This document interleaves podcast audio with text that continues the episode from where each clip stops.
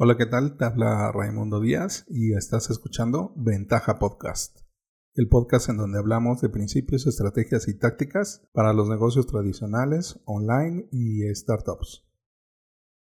El día de hoy vamos a hablar de cómo crear cartas de presentación de servicios. Si tienes alguna duda o comentario, puedes entrar en ventaja.com.mx diagonal contacto y hacérmelo llegar por medio del formulario. ¿Recuerdas que estábamos hablando en el episodio 212 de los 100 soñados? Bueno, si no lo escuchaste, te lo recomiendo mucho. Es de esos episodios en donde me sentí un poco desnudo.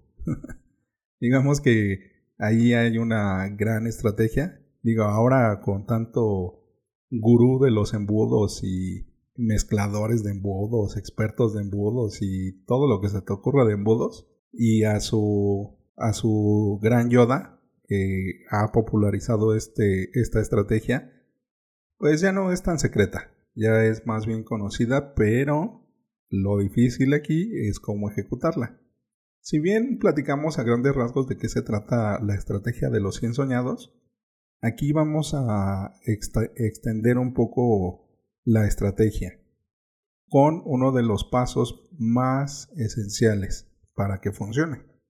En este caso vamos a agarrar uno de los pasos intermedios que de hecho es después de la fase de investigación cómo hacemos el acercamiento. Bueno, ya después sigue el seguimiento y después el cierre, que justamente es el proceso comercial que normalmente conocemos, solo que aquí lo estamos fundamentando en nuestro público objetivo. Como te comenté, es muy enfocado en el B2B o de negocio a negocio, pero también en B2C es bastante ejecutable y sobre todo en las fases iniciales, que es cómo creamos estas cartas de presentación de servicios, cómo nos acercamos a estos 100 soñados. Bueno, en el grupo privado de clientes, esta es una de las estrategias más queridas y más ejecutadas, porque es una de las que tienen mejores resultados y sobre todo que nadie lo hace.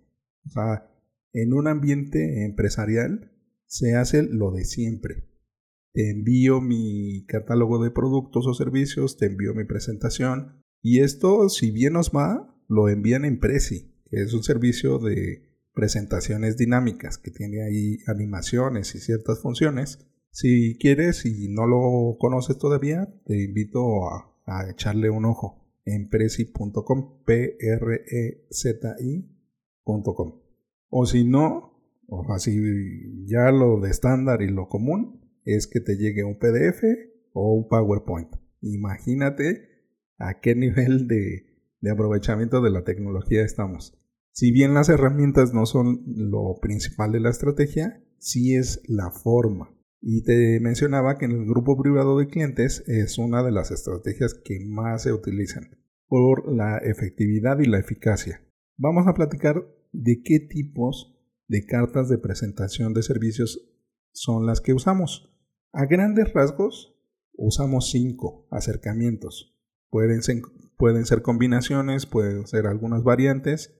A mí en lo personal la que más me gusta es la que va acompañada de un producto promocional. Que si no has leído de Ultimate Sales Machine o la máquina definitiva de ventas de Chet Holmes, en donde habla de esta estrategia, de verdad que te lo recomiendo. Es de mis libros que leo una y otra vez es una referencia para mí y sobre todo porque viene un fundamento bastante sólido de cómo nos relacionamos en el ámbito empresarial y profesional con esta estrategia. Pero te comentaba que a mí el acercamiento que más me gusta, que también se comenta aquí en el libro, es acompañar tu carta de presentación de servicios con un producto promocional. He enviado dinosaurios de plástico, dados, calculadoras, espejos, de verdad una cantidad de artículos promocionales que ni te imaginas. Es más, he enviado hasta pistaches. O sea, así de, de, loco está este asunto. Pero ¿cuáles son estos cinco tipos? Vamos a platicar de ellos. Ya te di mi preferido, pero vamos a hablar de los cinco, que los cinco los utilizamos y los cinco te los recomiendo.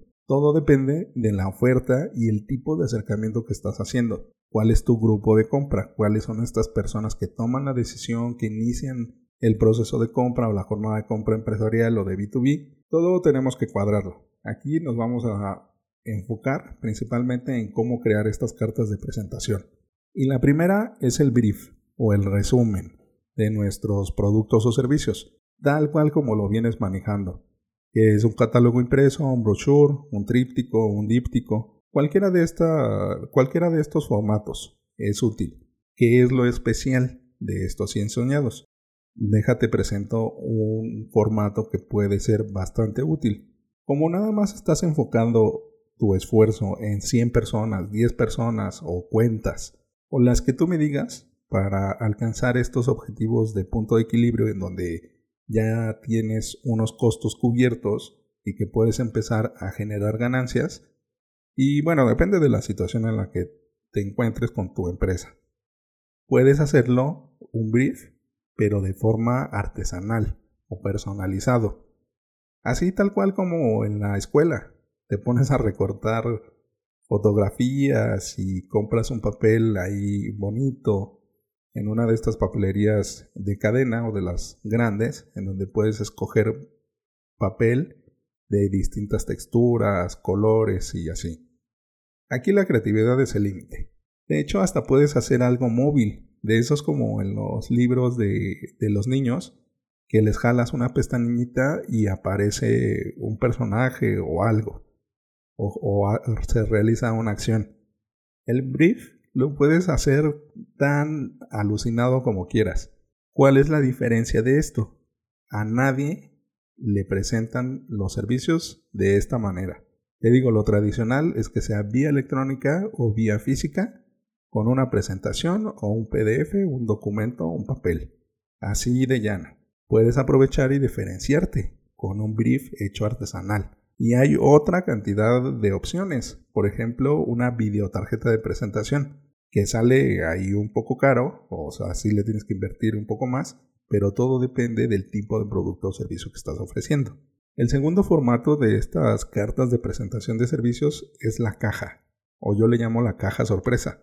Imagínate que estás en tu oficina y alguien que vende, pues no sé, artículos de papelería te envía una caja de regalo especialmente para ti, para que lo puedas repartir o utilizar con tus hijos, con tu familia, con tus compañeros, que te, de hecho te envía unas instrucciones de qué hacer con estos productos. Dime qué mejor forma de presentarlos. En los servicios es un poco más complicado, pero puedes hacer una búsqueda del tesoro. A todos nos encanta divertirnos, nos encanta jugar. No dejemos de ser niños.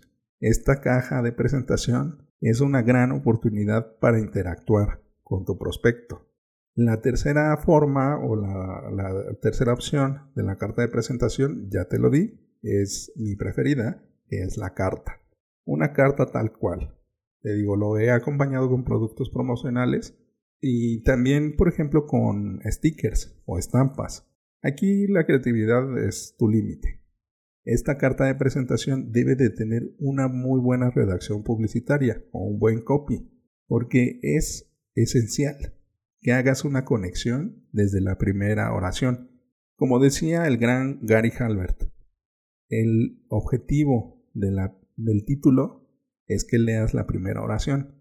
El objetivo de la primera oración es que leas la segunda oración. Esa es la importancia del orden de estas oraciones y de cómo deben de ir en una secuencia. Después, eh, la cuarta opción de estas cartas de presentación de servicios es una encuesta.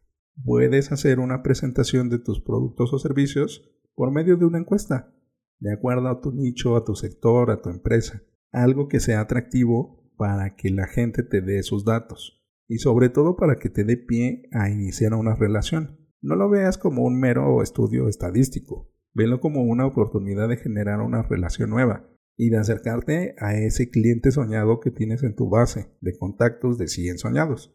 Esta encuesta no debe de ser muy grande y no debe de ser muy personal. Acuérdate, es un pretexto para conectar. Pero estos datos que tú vayas generando los puedes usar claramente para esa encuesta que después lo utilizas como pretexto para seguir en contacto. Oye, ¿qué crees que me hicieron falta algunos datos? O, oye, ¿qué crees? Ya tengo los resultados de la encuesta, ¿te interesa que te los envíe? O así, haz una secuencia adecuada a lo que estás ofreciendo y de, cómo, y de cómo te estás presentando. Y por último, una que es de mis preferidas, pero lleva un buen trabajo de producción antes, que es la entrevista. ¿A quién no le gusta ser la estrella de un show? A todos. Hay, si acaso hay algún, alguna persona muy, muy tímida que de plano no lo ve. O sea, hasta le sudan las manos de la ansiedad de poder estar ante el micrófono o ante las cámaras. Pero también te puedes presentar con tus servicios o tus productos por medio de una entrevista. Esta entrevista va a ser enfocada a estas personas, a las personas de tu grupo de compra. En la entrevista de qué vas a hablar? Pues de lo que es tu sector o de tu propuesta de valor. Si estás en el ámbito de la limpieza, pues acerca de la limpieza. Si estás en la comida, pues de la comida. Si estás de los consumibles, de los consumibles. Si estás en la energía, pues de la energía. Te digo, aquí necesitamos un trabajo previo. Pero la entrevista es una forma genial de generar negocios millonarios, no solamente para vender tus productos o servicios. De hecho, te voy a recomendar una persona que recientemente lanzó su libro que se llama Nathan Latka, su apellida L-A-T-K-A, y lo puedes encontrar fácilmente.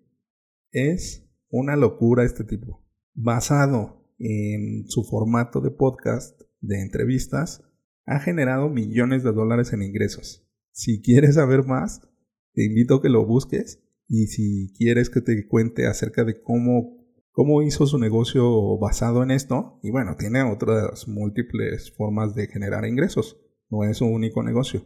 Pero esto como un caso de estudio es bastante, bastante atractivo de aprender. Estas cinco formas de cómo crear cartas de presentación de servicios son un buen inicio. Te digo, pueden haber n cantidad de variables n cantidad de formatos, pero aquí lo importante es que no se te olvide que esto va alineado con la estrategia de los 100 soñados. En el próximo episodio hablaremos de la prueba de valor. Bueno, buscavidas, esto es todo por hoy. Recuerda dejar tu comentario en tu plataforma favorita. Al darle like en iBox y YouTube y dar 5 estrellas en iTunes, ayudas a otros a encontrar el podcast. Y recuerda, rífate como los grandes.